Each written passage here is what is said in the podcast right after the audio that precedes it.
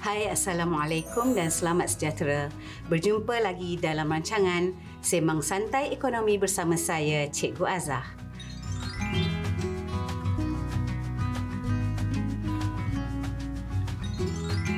Apa khabar?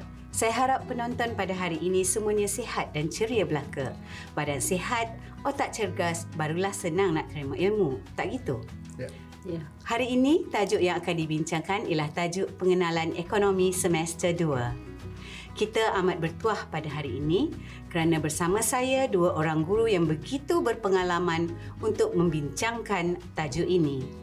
Di sebelah kanan saya, Cikgu Nur Rafidah binti Lani dari Pusat Tingkatan enam S M K Teluk Datuk Banting. Apa khabar, Cikgu? Baik. Dan di sebelah kiri saya, Cikgu Ishak bin Ismail dari Kolej Tingkatan enam Seri Istana Kelang. Hmm, macam biasa, eh? Berseri-seri, Cik Ishak. Hmm, terima kasih. Dan juga turut bersama kita pada penghujung rancangan nanti, Cikgu Siti Nur Jabariah binti Yub, juga dari Kolej Tingkatan enam Seri Istana Kelang yang akan mengendalikan sesi soalan dan jawapan. Selamat datang semua ke rancangan Sembang Santai Ekonomi.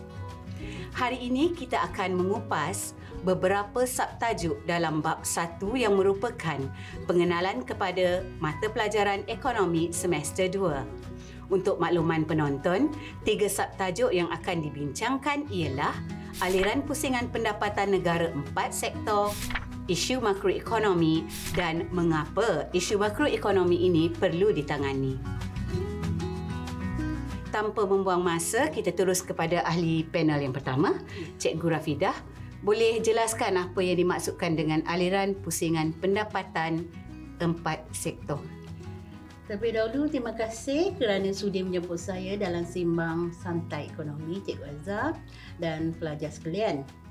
Aliran pusingan pendapatan merupakan aliran pendapatan dan perbelanjaan yang dilakukan oleh suruma, firma, kerajaan dan sektor luar negara dalam sesebuah ekonomi. Pelajar akan diterangkan tentang aliran pusingan pendapatan ekonomi empat sektor secara umum untuk memberi gambaran tentang kegiatan ekonomi secara keseluruhan. Cik... Cikgu Rafidah, dalam slide yeah. tadi saya ada nampak uh, aliran fizikal yeah. dan aliran wang. Yeah. Boleh Cikgu Rafidah terangkan kedua-dua aliran ini? Memang betul, Cikgu Azhar. Aliran pusingan pendapatan terbagi pada dua. Aliran fizikal iaitu aliran dalam bentuk benda seperti faktor pengeluaran, tanah, buruh, modal dan usahawan serta barang dan perkhidmatan.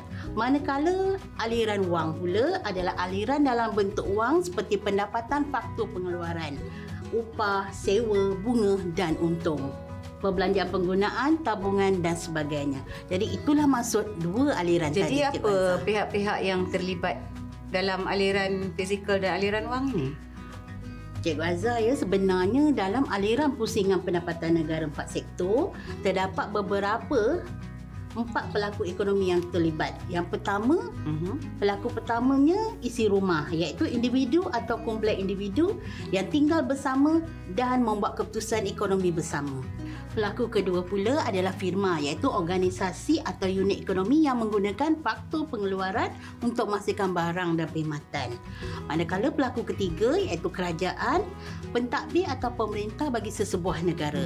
Dan pelaku yang terakhir adalah sektor luar, iaitu yang melibatkan aktiviti perdagangan yang melepasi sempadan sesebuah negara ataupun kita boleh kata aktiviti yang melibatkan ekspor dan import.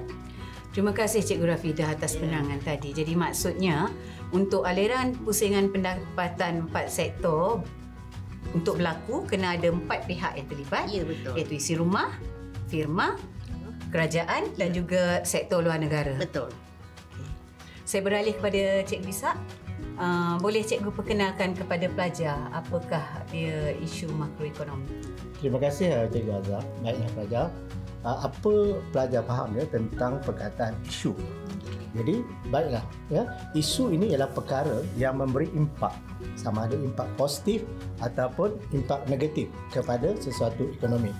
Jika kita kaitkan dengan situasi ekonomi, maka Isu makro ini adalah pelbagai masalah utama yang dihadapi oleh sesebuah negara yang akan menyebabkan berlakunya ketidakstabilan ekonomi ataupun berlakulah kemelesetan ataupun pertumbuhan ekonomi.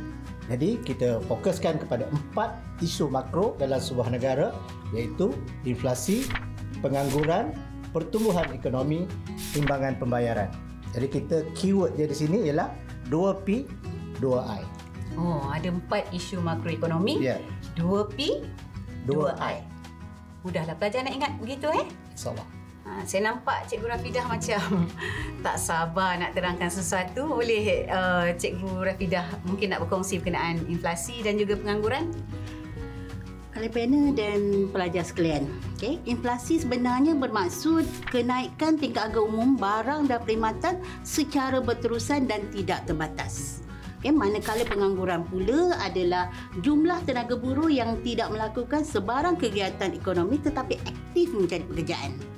Jadi semua negara ingin mencapai tingkat guna tenaga penuh, mm-hmm. iaitu suatu keadaan apabila ekonomi telah menggunakan semua faktor pengeluaran yang ada dengan kadar pengangguran kurang daripada empat peratus.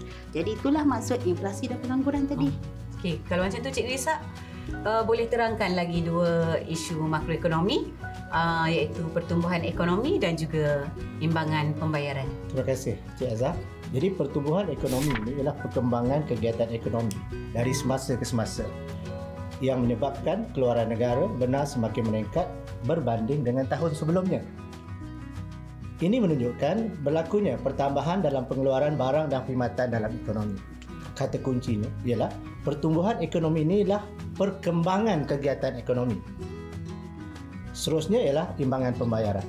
Jadi timbangan pembayaran itu adalah suatu penyata kewangan yang merekodkan jenis nilai urus niaga dan aliran wang masuk dan aliran keluar modal yang dilakukan oleh sesebuah negara dengan negara lain dalam tempoh tertentu. Pada awal rancangan, kami telah pun membincangkan tentang aliran pusingan pendapatan negara dalam ekonomi empat sektor dan empat isu makroekonomi iaitu inflasi, pengangguran, pertumbuhan ekonomi dan imbangan pembayaran. Baiklah, pada masa kini negara sedang mengalami wabak covid sembilan belas. Ramai yang di luar sana menjangkakan banyak syarikat akan membuang pekerja dan pasti ramai yang akan menganggur. Apa yang pasti, isu ini akan membebankan negara dari segi ekonomi. Boleh Cikgu Ishak terangkan kenapa isu pengangguran ini perlu ditangani oleh sesebuah negara? Terima kasih, Cikgu Azhar. Ada beberapa sebab eh, penganggur perlu ditangani. Pertama, pembaziran sumber manusia berlaku. Jadi apabila buruh mahir atau pekerja yang mahir ini telah lama bekerja, lepas tu diberhentikan pula bekerja, menyebabkan pembaziran kemahiran buruh tersebut. Apabila mereka diambil balik bekerja, ini akan meningkatkan kos latihan. Contoh yang terkini, ini syarikat penerbangan baru-baru ini telah memberhentikan ramai pekerja. Ini akan menjejaskan pekerja-pekerja seperti juruterbang, kru kabin, engineer dan sebagainya. Itu isu yang pertama jika tidak dapat ditangani. Okay. Isu yang kedua ialah berkaitan dengan masalah sosial meningkat. Jadi tekanan hidup ya, menyebabkan masalah sosial semakin meningkat. Masyarakat yang hilang pekerjaan tadi terpaksa melakukan aktiviti seperti mencuri, meragut, peras ugut untuk meneruskan kelangsungan hidup. Jenayah akan meningkat, mungkin masalah rumah tangga juga akan terkesan di mana berlakunya banyak kes penceraian. Oh, bahaya. Agak bahaya. Yang ketiga, kemerosotan taraf hidup. Oleh kerana ramai yang tak ada kerja tadi, okay, ini akan hilang sumber pendapatan. Jadi kemampuan mereka untuk membeli barang dan perkhidmatan akan berkurang. Okey, yang keempat, jika tidak dapat ditangani oleh kerajaan, mungkin akan meningkatkan lagi kadar kemiskinan. Isu ini lebih bahaya kerana mereka yang tak bekerja, mereka hilang punca pendapatan dan seterusnya boleh menyebabkan kemiskinan ini meningkat. Jadi apabila kadar kemiskinan meningkat dan meluaskan lagi jurang agihan pendapatan, kerajaan pula terpaksa memberi bantuan kewangan. Contohnya kumpulan B empat puluh yang begitu terkesan terhadap covid sembilan belas ini. Jadi kerajaan akan terbeban untuk membiayai B empat puluh ini.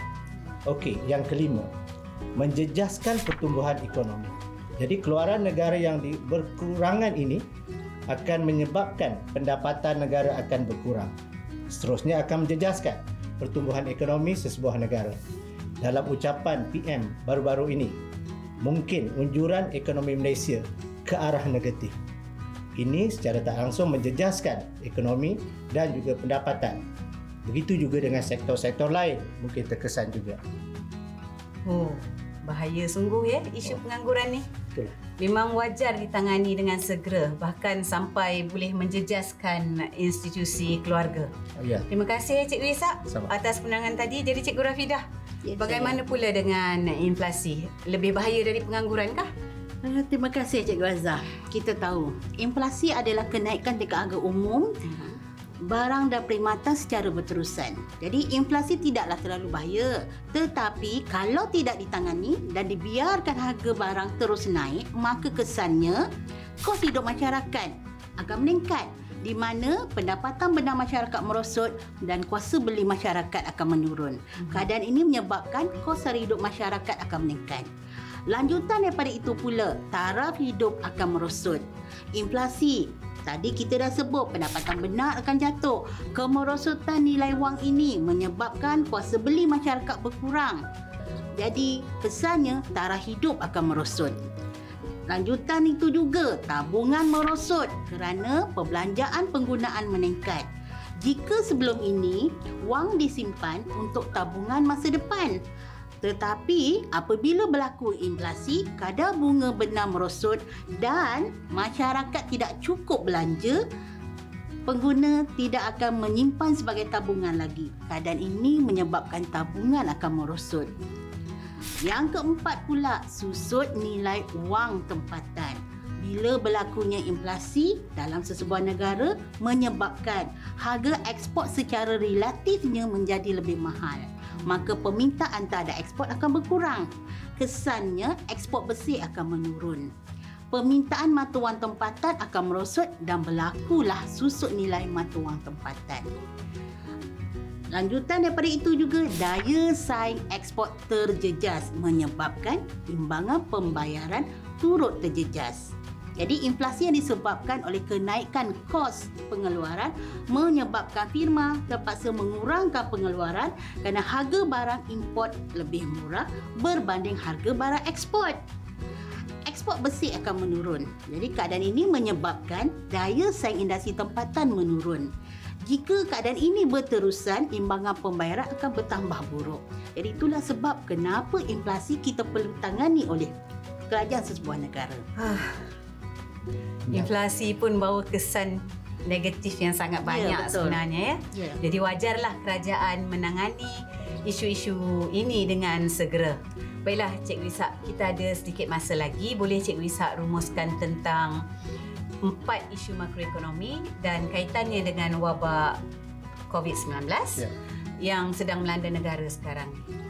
Uh, secara umumnya sekarang ni pandemik uh, covid sembilan belas ini memberi kesan kepada empat isu yang kita bincangkan tadi.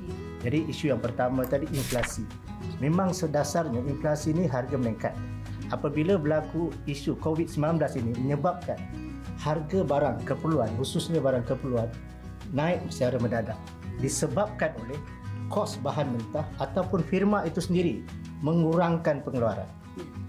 Dari segi pengangguran pula, isu tadi kita bincangkan. Pengangguran sudah pastilah meningkat disebabkan firma mengurangkan pengeluaran. Kesan daripada itu, pertumbuhan juga akan turut terjejas kerana firma terpaksa mengurangkan pengeluaran. Kesan daripada itu akan menyebabkan timbangan pembayaran juga akan turut terjejas, di mana ekspor dan import ini terhenti seketika dalam Uh, pandemik covid sembilan belas yang menyerang bukan saja negara kita tetapi secara globalnya. Jadi menunjukkan bahawa satu peluru covid sembilan belas ini telah pun menembak empat isu makro yang berlaku di negara kita. Jadi saya rasa kita doa sama-sama semoga isu ini akan berakhir dan kita akan dapat menjalankan kegiatan ekonomi seperti sedia kala. So. Okay, terima kasih Cikgu Ishak.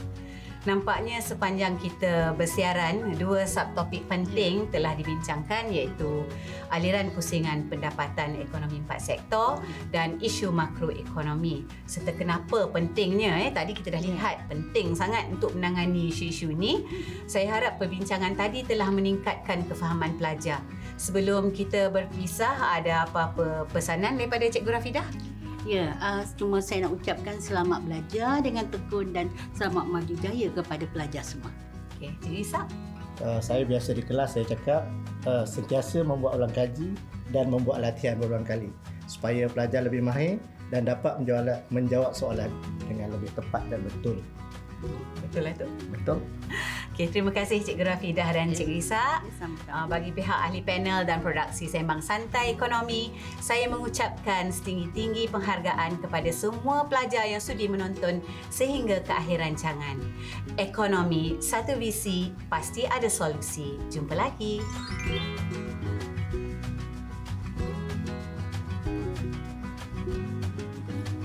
Assalamualaikum para pelajar sekalian.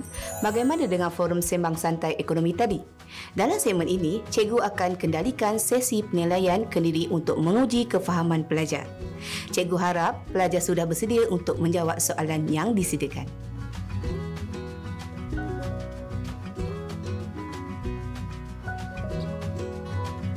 Soalan yang pertama. Berikut adalah pemboleh ubah makroekonomi kecuali A. Inflasi, B. Pengangguran, C. Agihan pendapatan, D. Imbangan pembayaran.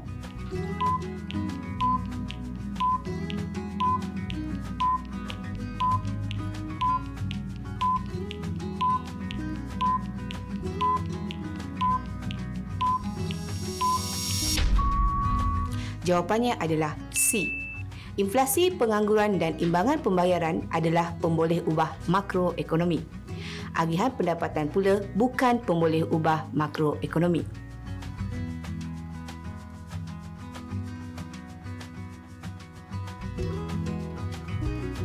Soalan yang kedua. Yang manakah bukan objektif dasar makroekonomi? A. Mengurangkan kadar kenaikan harga barang.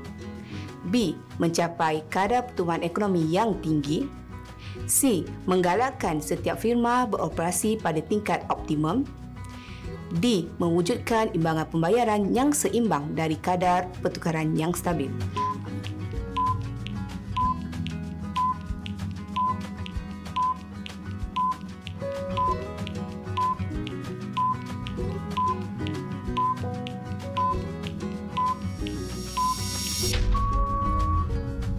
Jawapannya adalah C. Jawapan A, B dan D adalah objektif dasar makroekonomi. Jawapan C pula berkait rapat dengan pengeluaran dalam sesebuah firma.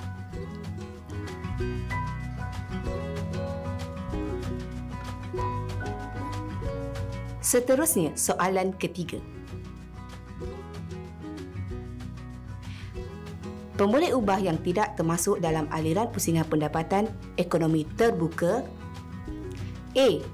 Perbelanjaan penggunaan. B. Perbelanjaan kerajaan. C. Tabungan. D. Perbelanjaan sektor luar negara.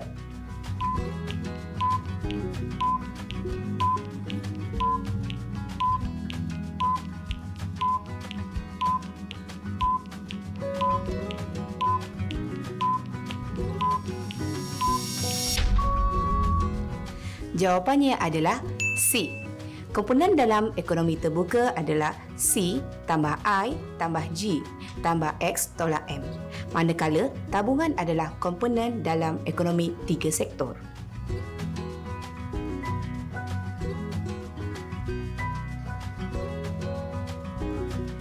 Soalan terakhir untuk bahagian ini, soalan yang keempat. Peningkatan tingkat harga umum, barang dan perkhidmatan secara berterusan menyebabkan A. Nilai wang meningkat, B. Kadar bunga benar meningkat, C. Kos hidup masyarakat menurun, D. Tingkat kebajikan masyarakat menurun.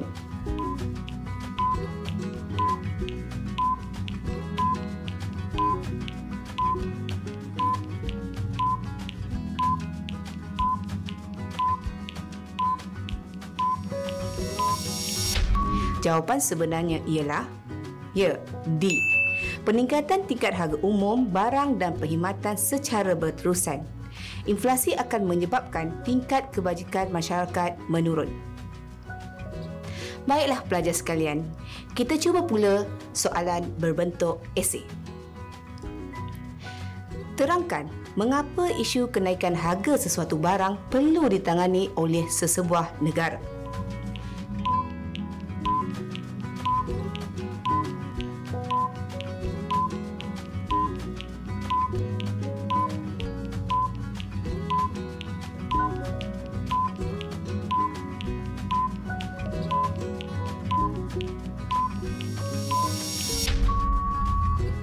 Pelajar perlu tahu takrifan yang tepat tentang inflasi.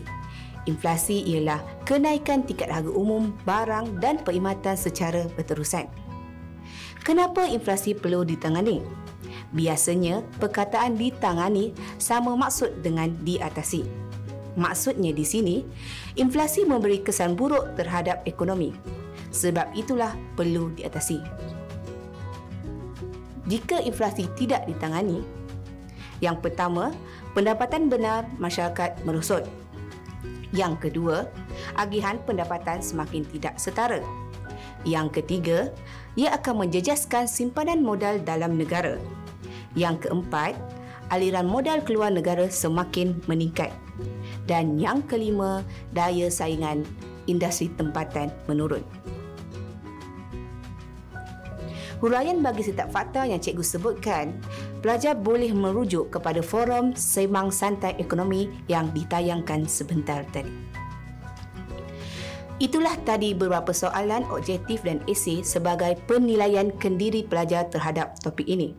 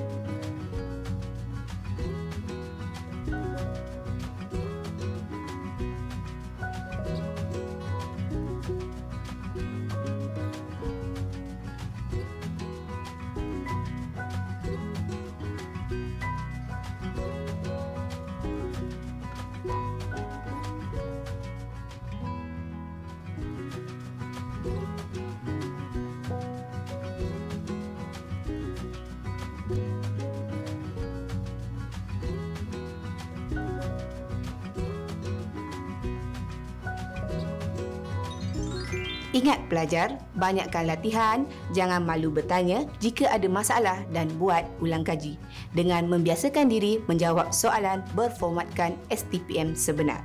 Ekonomi satu visi, pasti ada solusi. Salam hormat dari saya, jumpa lagi.